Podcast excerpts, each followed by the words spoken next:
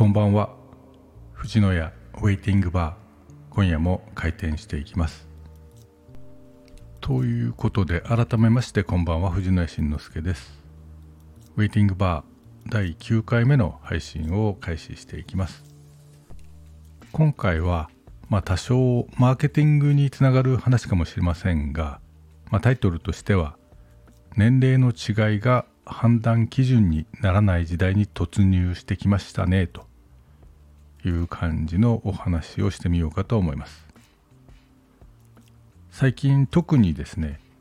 元気で若々しいご老人が増加しているなと感じます、まあ、言葉は悪いですが昔だったら年寄りの冷や水なんて言われて揶揄されるようなですね、まあ、体力がいることやまあ、おじいちゃん危ないからやめときなさいと言われそうなことでもですね果敢に挑戦してそこでむしろ若者に負けないくらいの成果を出したりする人もいたりします。ファッションでもあまり年相応などということを気にせずですねカラフルなものや奇抜なものに挑戦したりしている方もいます。もし、えー、首から上を隠してですねファッションだけでこの人何歳と言われてもですね全然わからないという状態になっているんじゃないかと思います。一方で、えー、若者なのに昭和のヒットソングが好きで聴、えー、いたり歌ったりするような方も増えていたりしますしその頃は流行ったようなですねファッションに身を包んでいる若者もいます。もちろん YouTube をですね検索すれば昭和の歌や映像がヒットしますから情報がいくらでも取れるし若者にとってはむしろ新鮮だったりするかもしれませんね。私が住んでいる近所の商業施設にもですね昭和30年代の商店街を再現したという、まあ、ある種のアミューズメントのような場所がありますけれどもまあそこも若者や外国人でかなりにぎわっているようです。そこにはですねこう指で弾くこう昔ながらのパチンコだったりとかですねスマートボールとかですね、えー、あと旅館なんか温泉旅館なんか行くとあるような射的なんていうのもありましてですね。このスマホゲーム全盛の時代に、えー、そんなあ若者がですねキャッキャ言ってそんなその手動のゲームを楽しんでいるというような光景を目にします。私からしたらですねまあ私の生まれた世代よりもちょっと前の光景なんだと思いますので、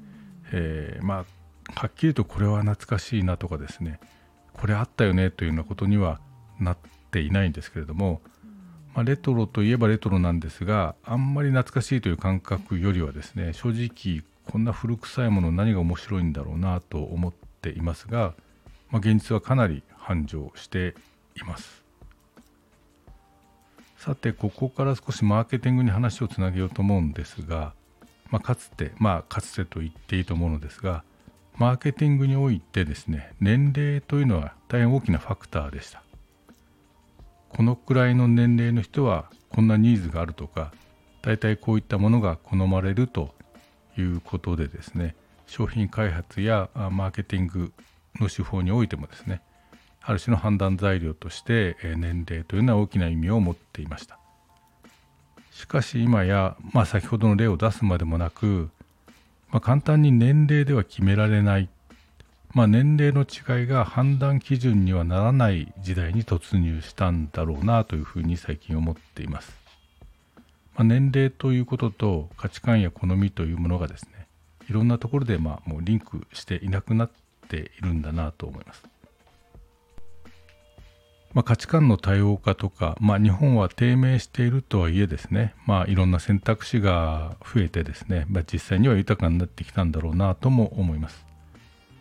また医学的に見ても実際かつての同年齢よりもかなり若くなっているような感じをします感じを持ちます感覚的にもですね自分のおじいちゃんやおばあちゃんなんかと比べると相当若い感じがしますしまあ、自分の親世代と比べてもですね、まあ、親がまあ同じ頃の年齢と比べても10歳くらいは若いようなそんな感覚を持っていますね。また意識という点でも年齢では想定できなくなってきていると思います。若いのに、えー、冒険なんてとんでもないと、まあ、かなり保守的だったり逆に、えー、そろそろいい年なのに、まあ、遅れてきた青春と言わんばかりに、えー、ぶっ飛んだ人もいたりします。まあ、本当人それぞれだなというふうに思います。まあおそらくそれでいいんでしょうね。まあもう人とあまり競争したりですね世間体を気にするということではなくてまあ人様に迷惑をかけないようにだけ注意してですね、まあ、これからもどんどんといろんなことをやっていこうかなという感じでしょうかね。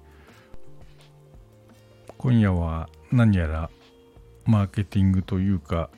単なる雑談というか